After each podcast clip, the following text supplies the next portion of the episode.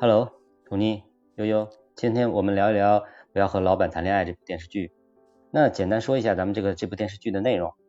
二十八岁的钱维是一个律师助理，顶头上司呢陆巡，他是一个昔日的一个同窗。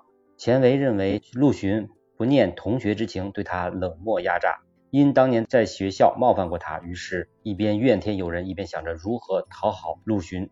然后呢，在这个职场中的一些困境。但一次事故中导致昏迷，钱维梦到自己十九岁的时光，意识到陆巡对他的态度也许是另一种方式的关爱。醒来的钱维尝试走进陆巡的内心世界，发现他温暖的一面，也感受到他一直来对自己的关爱。钱维反思自己的生活态度，不再总是拒行于将困境诿过于人，重拾法律人的初心。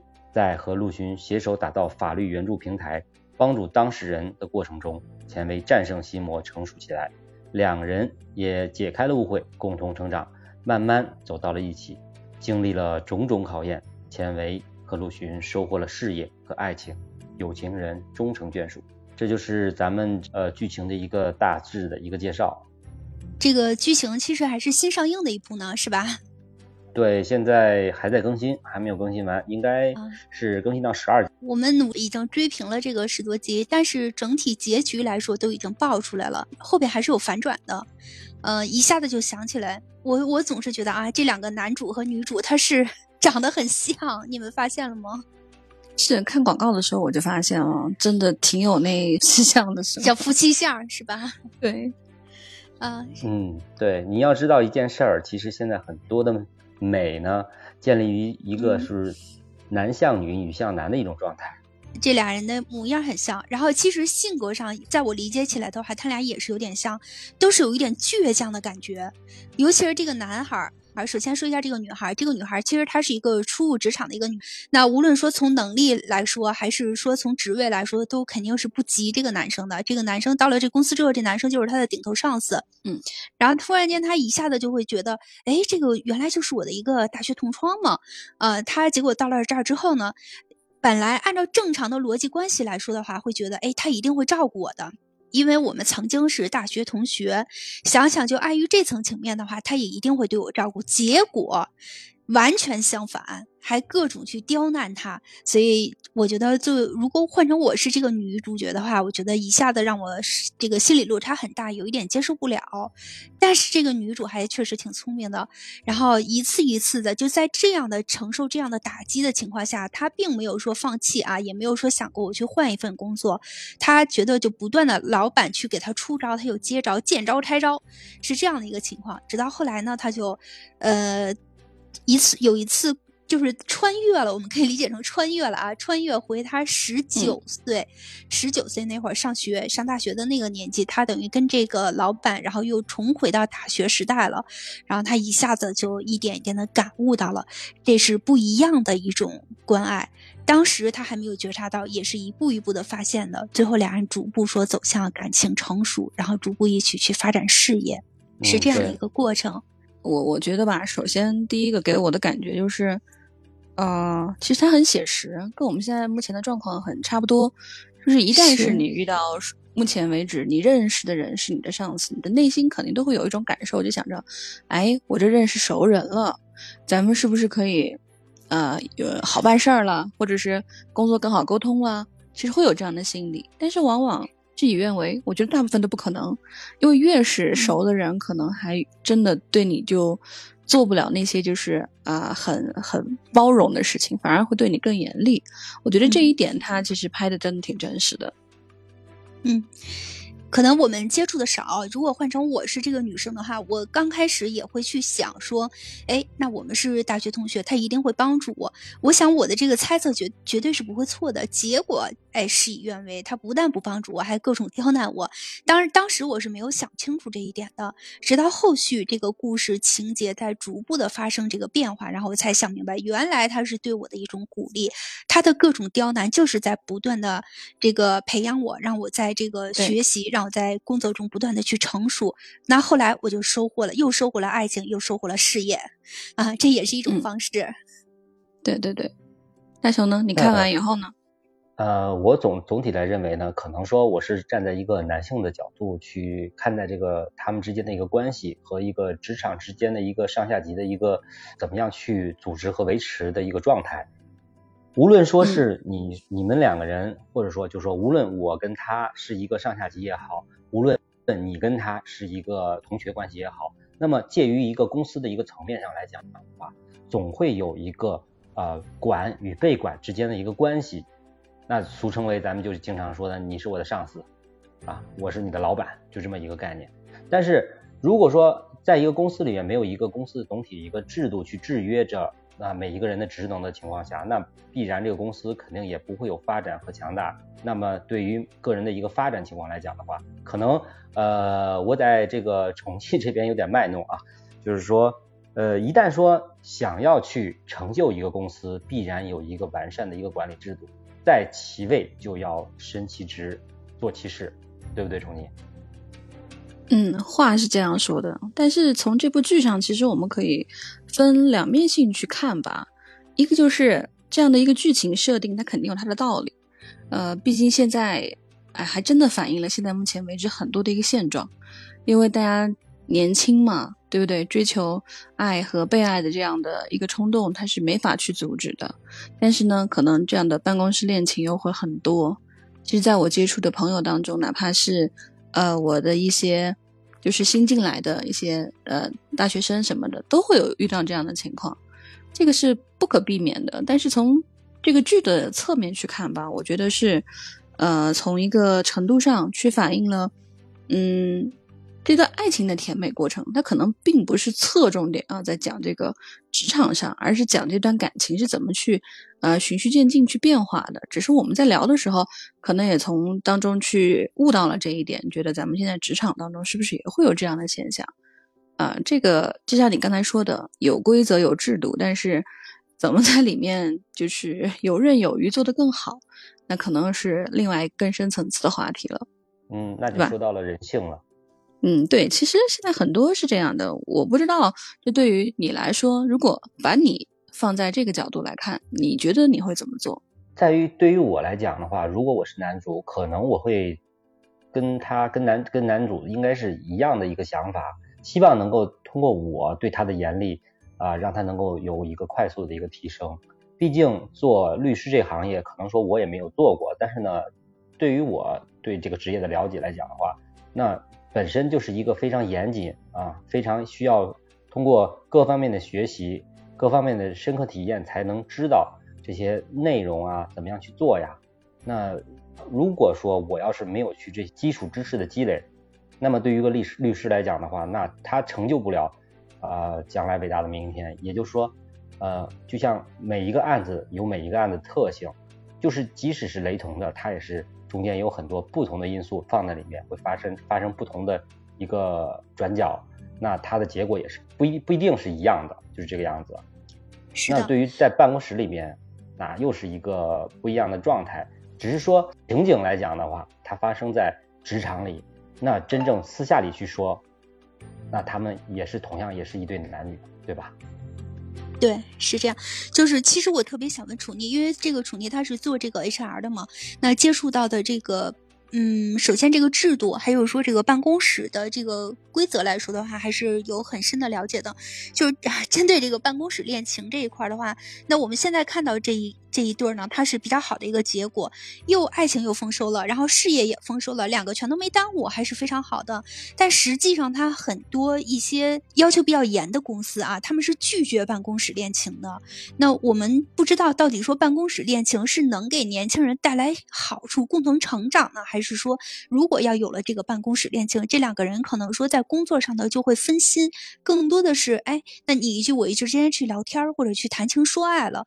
我不知道这个。在作为 HR 的话呢，他怎么来理解这这种这个办公室恋情呢？嗯，其实这个为什么现在就说我们办公室恋情为什么会是一个大机会？就是为什么会上升到这样一个程度？其实，呃，有三方面的原因吧。就是从我自己经历过的或者我看到的，一个就是，嗯，办公室它是一个工作的场合，那办公室恋情之所以成为禁忌，可以就是从这个呃词条的名字上本身可以看出，我们办公室其实它是用来工作的，呃，是不是用来谈恋爱的一个地方？因为恋爱它属于就是男女一对一的一个行为，它有私密性，那就原原本把这个隐私的恋情放在这个大庭广众之下，那自然就是不太合适的。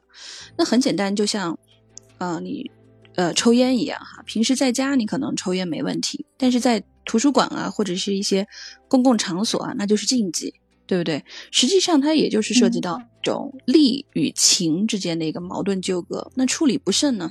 呃，不管说是呃在公司也好，或者在职场同事之间也罢，那都会因此会受到伤害和影响。那么在嗯就是私下，就是他会受到一些不公平的待遇。那现在毕竟我们人他是一种情感动物嘛，那感情来了挡也挡不住。就说现在，即便说我们是制度非常严格的，那他也会。就是有一些顶风作案啊，一些的案例，对不对？那就像我们剧情当中的情况，那就是属于这种，呃，顶风作案的情况，他是没有办法去扼杀的。要么你就是悄悄的工作，不要就呃宣誓宣扬啊，或者是做的太过分呐。那么，要么你就是把自己两个的界限画的更清楚一点，这样可能呃，在大家的一个共同环境下吧，至少。不会让别人产生太多太多的一个呃反感，这个是一方面。还有另外一个方面呢，就是嗯，考虑到一个职务升迁，还有一个呃运用人的用人的这样一个制度上会有偏颇，因为毕竟你跟他如果是恋情关系的话，难免他会对你会有一些呃，要么就像我们呃电视剧一样的，就是。对你的百般刁难，或者是让你去更努力成长，这个是当然是好的一面。但是更多的一面呢，我觉得是反向的，就是很多人一旦知道以后，他们会觉得你是在打感情牌，并没有真正去公正的去看待这个人。即使这个女的也好，呃，男的也好，就是不管他们的层级什么样嘛，女上司也好，男下属也好，只要这个是下属的这个角色，你但凡你想升迁或者怎么样，他看到的都不会是你真正的实力。而是你接位上位的一个手段，别人都会这样去去讨论你。再有一个嘛，就是说到一些更隐私的一些动作行为上，因为怎么讲呢？恋爱的两个人，你现代人，我们的人又特别开放嘛，对不对？那在办公室当中，你能保证你没有一些暧昧的动作吗？你能就是说不好听一点，就是你能呃。那么公正严明，那么清清爽爽的就去把这一天左一天右一天的工作时间给度过嘛？这个是真的很考验人的心智的。所以在这三个环境因素的影响下，为什么大家会比较禁忌？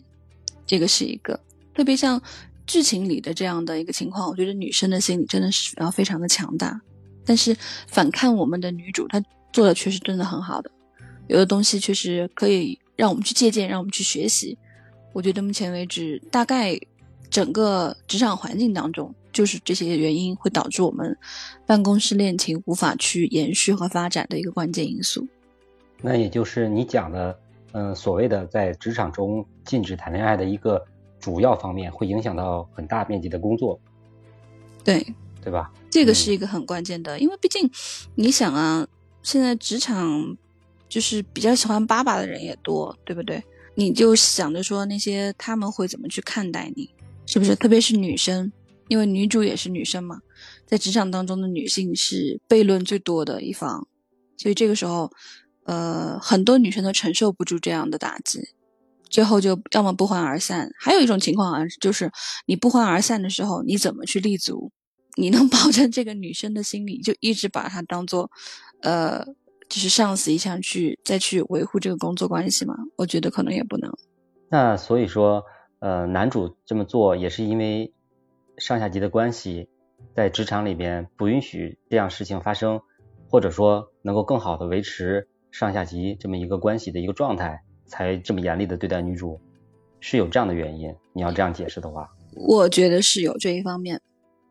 因为他可能他本身对他的一个就是内心情怀吧，可能以前就有了，只是在这样的一个时候，可能他也是说不好听点，也是一种呃表达爱的一种小手段嘛，我就反其道而行之，我用这样严厉的让你去对我更关注，让你就是那种又爱又恨，但是你又离不开我的那种感觉，因为毕竟是上下关系关系嘛，我命令你干嘛，你必须得干，我让你去做什么，就是两方面，你可以把它想成是又想让他成长，然后又想时时都去关注他的动向，我是这样想的。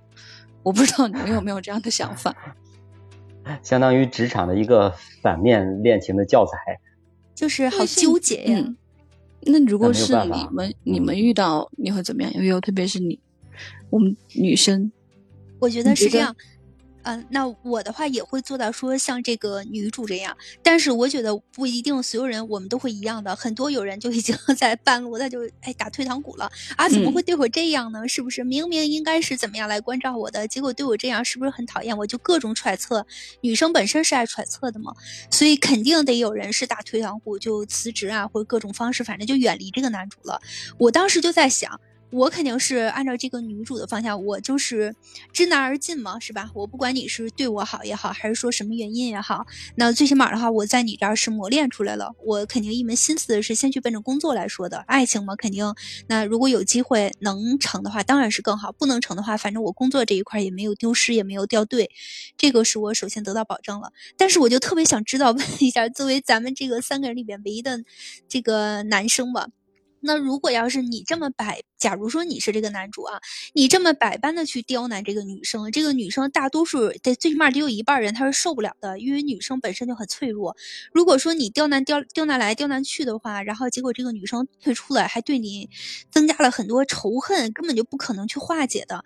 然而你又觉得很期待这份感情，明明是心里很喜欢这个女生，那你做出了这一系列动作之后，结果呢事与愿违，没有按照你的想法去继续发展下去。如果出现了这种情况，那你们作为男生的话，一般会怎么样呢？能不能接受呢？无论说我怎么样去帮助他也好，扶持他也好，严厉的对待他也好，如果说他能够领会我的精神，那么必然是好的。如果他就像你讲的那个样子，最后变成拉仇恨，那么好，那早晚有一天他会发现我对他的这个态度是希望他能能够积极上进的一种方式。能够去完善和完美自己的一种状态，但是你要说真的是最终结果啊，用我这种方式的一种爱去表达出来，让女主感觉说要退出要逃离，那也许这部爱情故事就结局了。嗯，当然了，如果说反转来说的话，有一个是公司层面的，有一个是私下层面的。那在私下层面上，故事里面也讲了很多啊，包括说他们上学里面的内容啊，那。感情也不是说一天两天的去培养出来的，那只有说到了公司这里边的时候，才会发现我是一个上司，那他是我的下属，我不该对他怎样，我应该对他怎样，那一定要站稳站站好自己的这个角度，去把这个事情处理好，处理到位，才能够更好的让这个女主能够去获得她一个优秀的明天嘛。但是你要说非得非得说最后破裂了。那我只能说，最终是以同学之间的关系把这个事情做圆满了。你们这都都太太想太美好了，其实没有那么简单。我再跟你们说 深透一点哈，就是你们想的都只是觉得啊，我应该怎么怎么去自己，你你能保持你那个爱情保鲜的那个程度，你一直在那个一个频率上去维持吗？我觉得你做不到。我就说一个真实的事情哈，就比如说，就是我们在恋爱当中肯定是让人倍感甜蜜的，但是甜蜜过后还有很多真实的事情我们要去面对。就但凡是你是这样的，呃，人工办公室恋情哈，在工作中，那彼此欣赏建立起感情来了哈，那除了八小时以外，那八小时以内呢？你八小时以内也在一起，八小时以外也在一起，你们两个就除了吃饭是谈工作，睡觉前也谈工作。就是哪怕甚至一看见对方就想起工作，这个不是那个耸人听闻啊，因为我是有身边的同事是这样去经历过的。那你想，你当时你的那种甜蜜，就可能会因为工作而不堪其烦。就是不管什么情况下，都是跟工作有关。你们两个人的事情可能聊着聊着呢，跟工作又有关系了，对吧？那这种的时候，你想啊，咱们。婚姻也有七年之痒。那么在办公室这样一个抬头不见低头见、相对狭窄的空间里面，那对方的言行举止啊、工作态度啊、人际交往手段等等，我们都是看得清清楚楚、明明白白的，对不对？那上班时已经面对八个小时，那下班还会有新鲜的感觉吗？如这个问题，你你们想想，你们还会有吗？反正我觉得我是不会。所以，所以在剧情的后面发展的时候，不就是组成了一个，呃，叫呃合作伙伴那个对公益性的一个律师团队嘛？对对，那利用这种方式去保鲜嘛，总有两个人就是总有两个人的契合点嘛。他还是有一个人做出让步了呀，就是就是没有同时在一个办公楼里或者一个办公空间里去做事。其实像很多电视剧里面也有过。就是但凡你要能在一个办公室工作的，我觉得那肯定到到最后都都挺分道扬镳的。你的意思是最终的结果是见面都烦的那种？你能保证你一直都不烦吗？那是不可能的吧？对，这个倒是不敢不敢保证。关键肯定都一个人离开呀，对吧？他不能不能一直这样。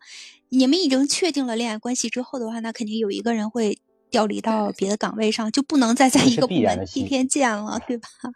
是，这是必然的一个牺牲。你就像在，呃，我们现在目前很多企业，我们学的那个制度啊，还有这个管理模式，其实都是有一个隐含的条件在里面的，就是我们不能有这种，不能去卷入这个办公室恋情，它有会这这样一个隐形的协议在里面。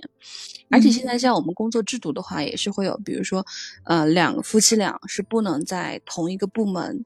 就是你哪怕避免不了在一个公司，你是不能在一个部门去工作的。就是职场是很无情的，他不会想着说方便你们工作或者方便你们交流，不会，他是反而考虑到一些背后的一些利益的因素，所以他要避免你们。而且还有这种，我像我们公司哈，就会有这样的明令的条款，比如说你的直系亲属是不允许成为你的呃部下的这样的一个一个内容是有的。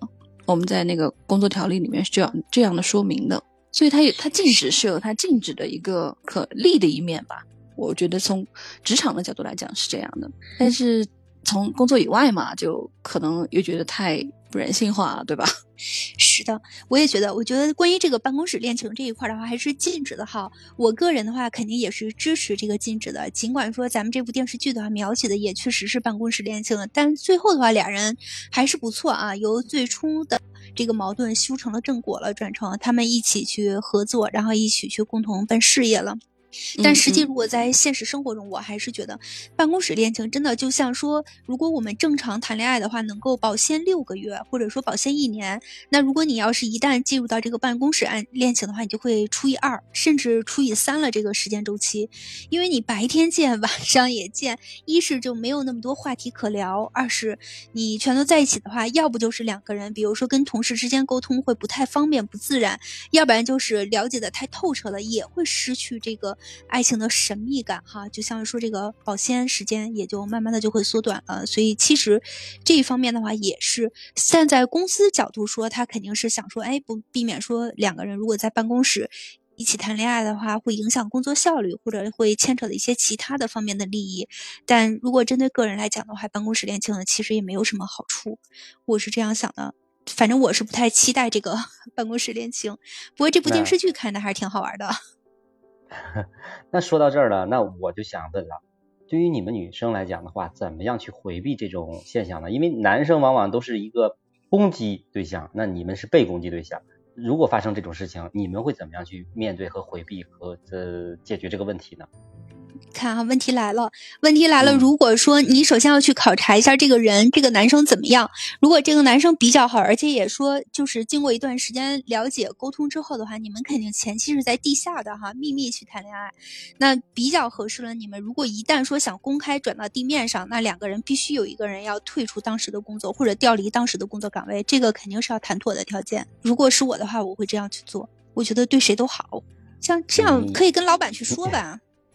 你也是一直在往好的方向发展。我的意思是，啊，也许你不喜欢那个男生，那么你怎么样去回避呢？啊，假如说这个男生就是，哎，他特别喜欢我，但结果我就是对他没有感觉，不喜欢他。然而他不顾说我不喜欢他，他还一而再再而三的死缠烂打，就是要追到我，是这个意思是吧？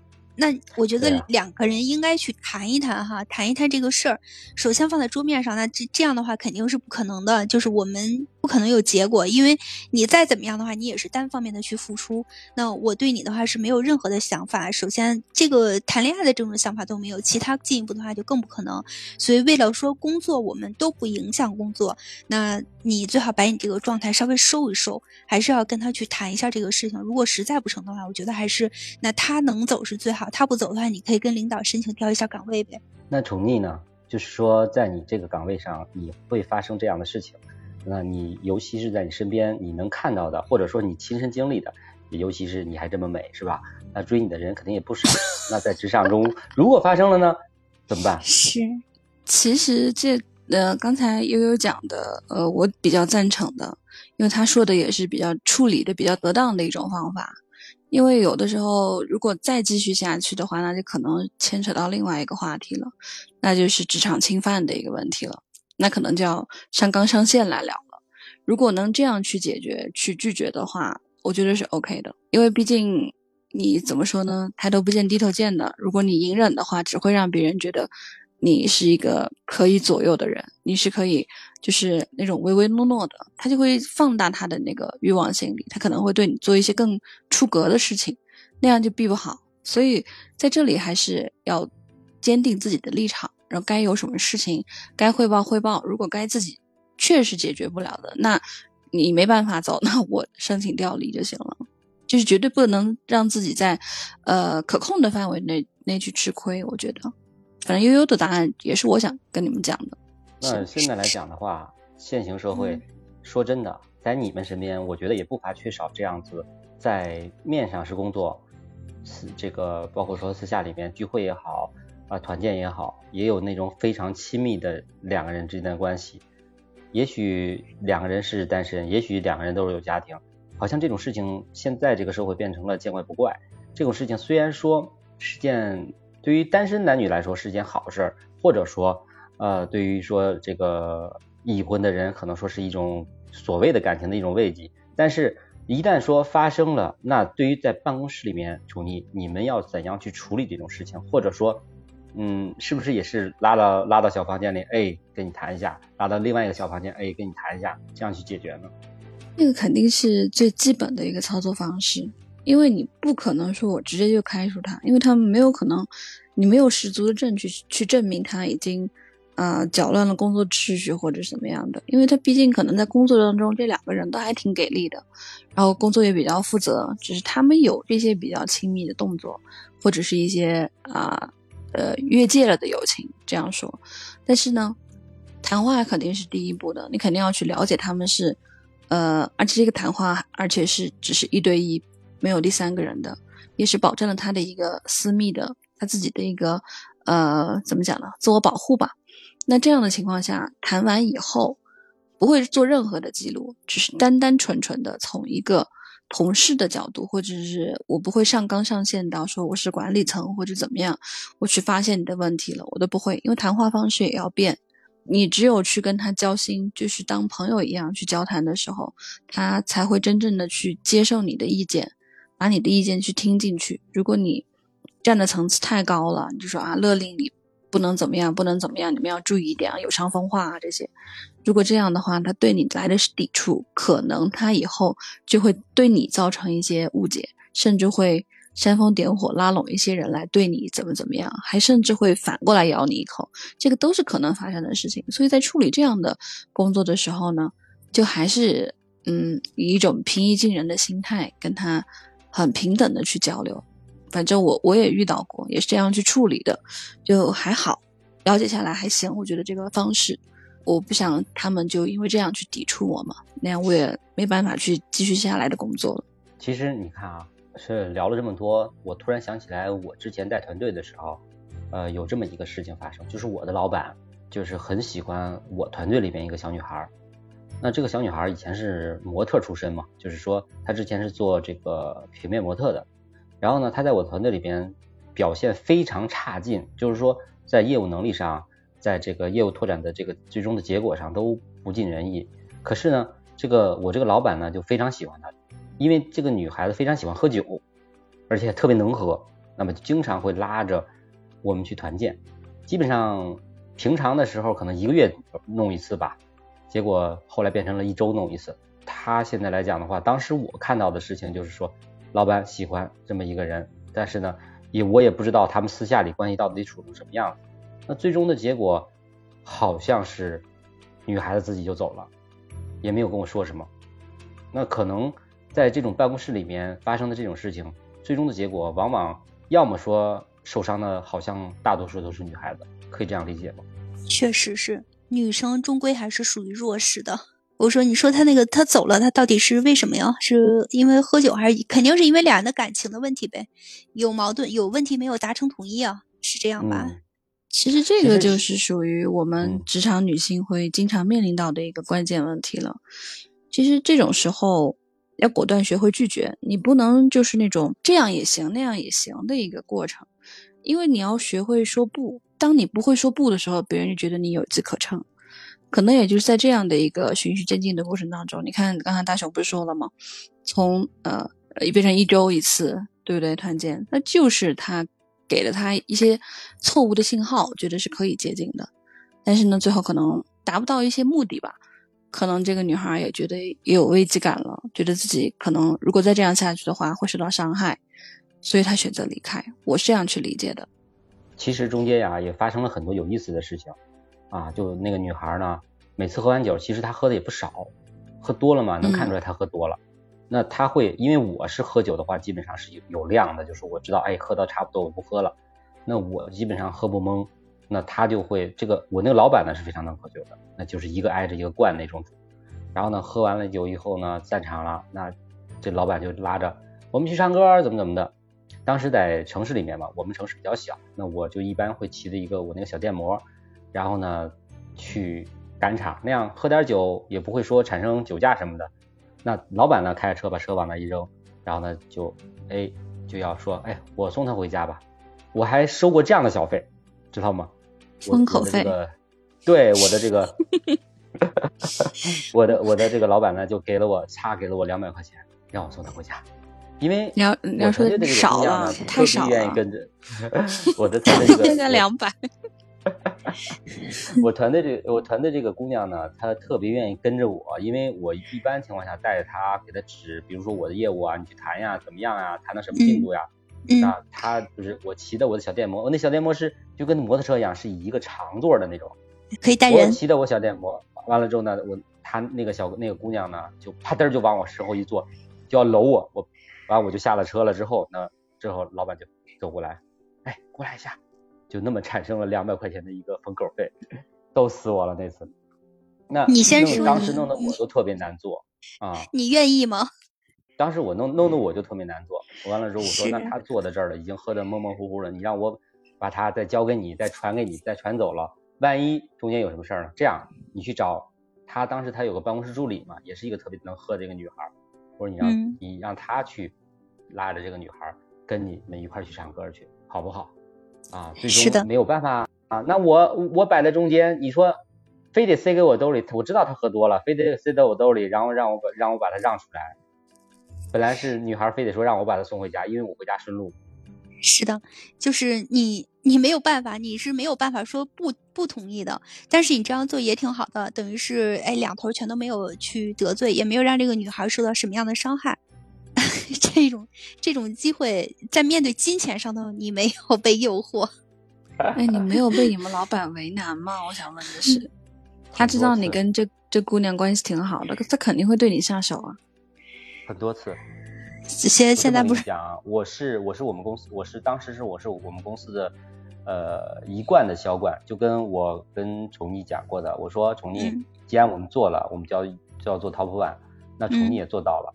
啊，对，然后呢，我就说，如果做了，我们一定做的最好，我尽我们全力。当然了，我在我们公司做的一直做的很好。那公司老板呢，虽然说看到我的业绩不敢给我发脾气，但是呢，也经常会给我这样的单子那样的单子去刁难我，你去把这个单子搞定吧，你去把那个单子搞定吧。那我不可能说完成的没完没了吧？那我也有拒绝他的时候，最终也是因为单子的问题跟他吵散了，嗯，没办法。就这样的情况，你你再是我老板，那你也不能这样子一味的去把所有有难度的问题全扔在我的团队，我的团队也是要吃喝的呀。其实你没看到本质，那就是因为一个女人产生的矛盾嘛。所以就是在处理这件事情上，这个你说的这个小姑娘，我觉得她还是没有学会拒绝，就没有学掌握那种说不的那个艺术。她可能还是觉得第一次、第二次，可能我还稍微同意一下或者怎么样。嗯，其实越这样做，其实越给了别人可乘之机，最后导致她这个样子，其实是一个必定的结果。我觉得。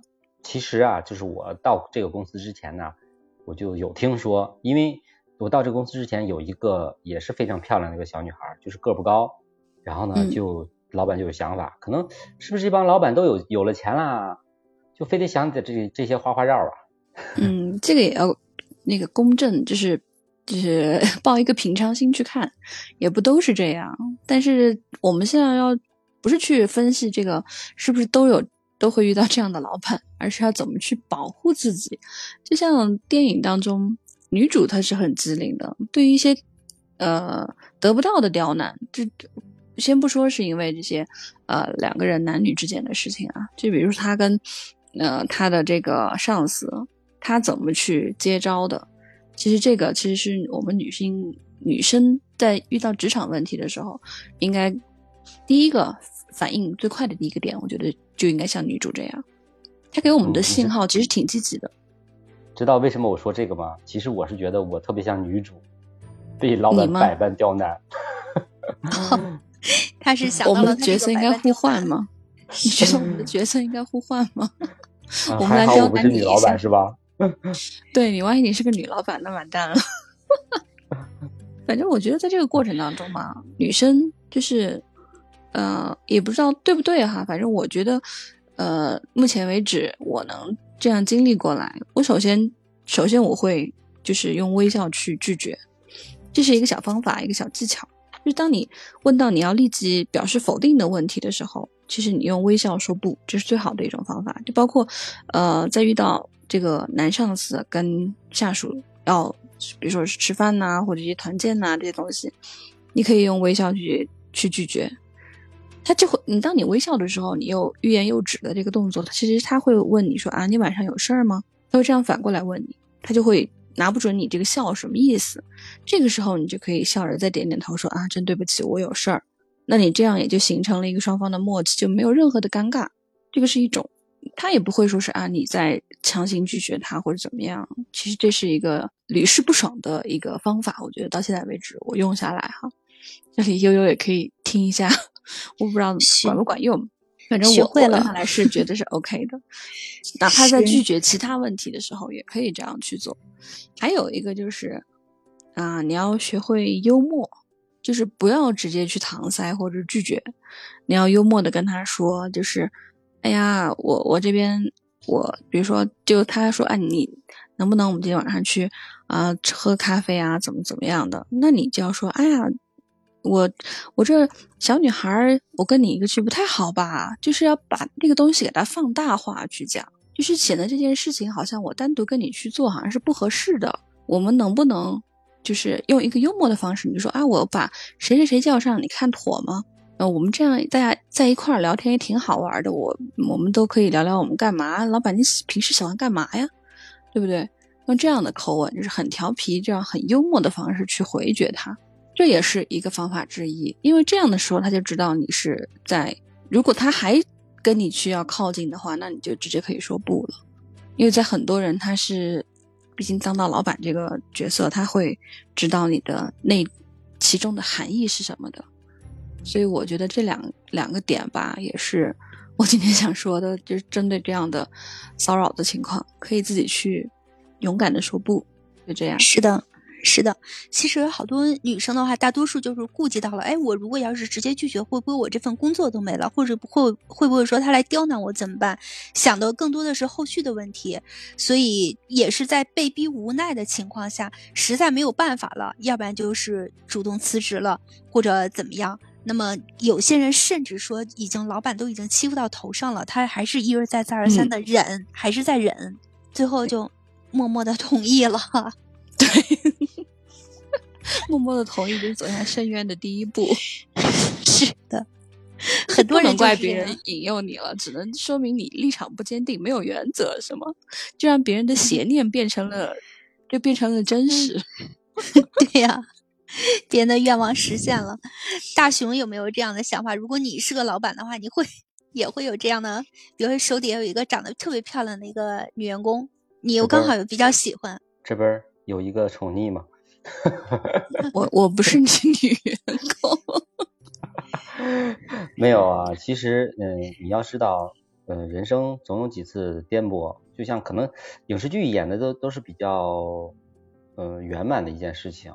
当然，如果真正的是在现实中去做一个公司的来讲的话，我自己也有开过公司，那手底下也有个有五六个呃员工。可是呢，可能我比较点儿背吧。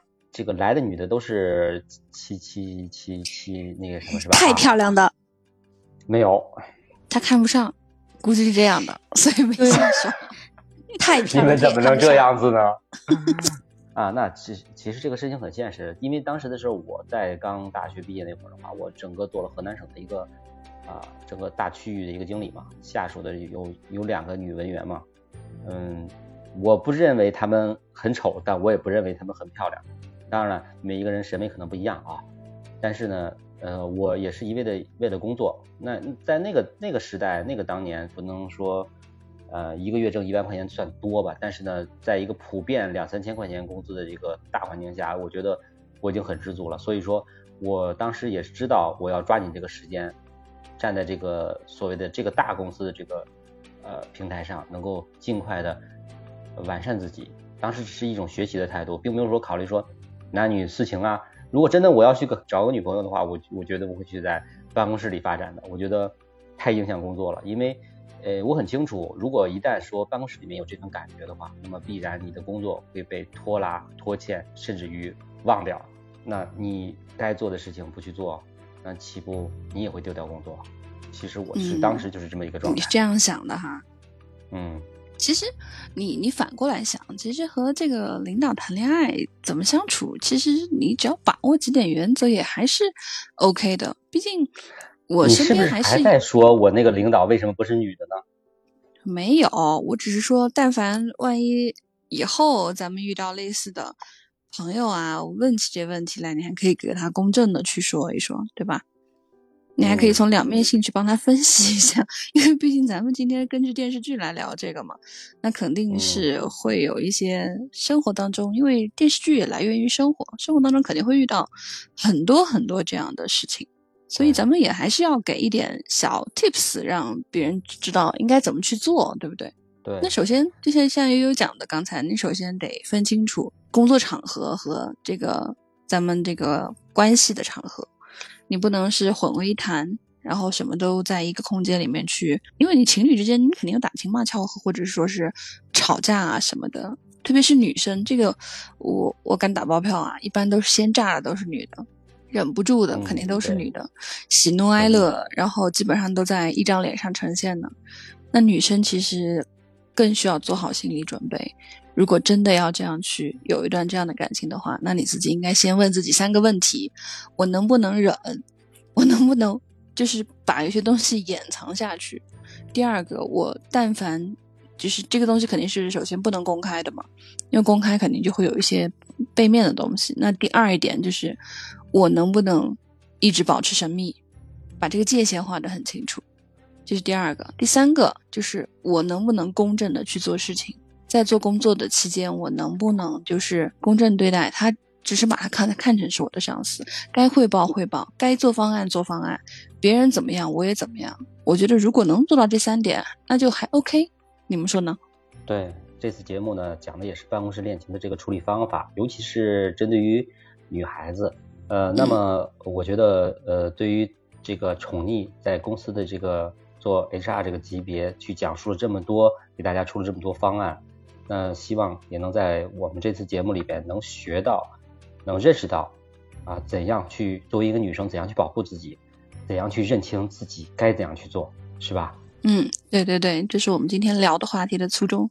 是的，是的，还是保护自己是最主要的。是，所以希望呃所有的小伙伴。不管男生男生也好，女生也好，在职场中能够拥有一个平常心去对待自己所想要的东西的一个目标，去呈现自己。嗯，好的。是的。那悠悠宠溺，哎，今天咱们就先聊到这里。嗯，好的，好的，好，我们下次再聊吧，再看有什么更更好玩的话题，我们再一起聊。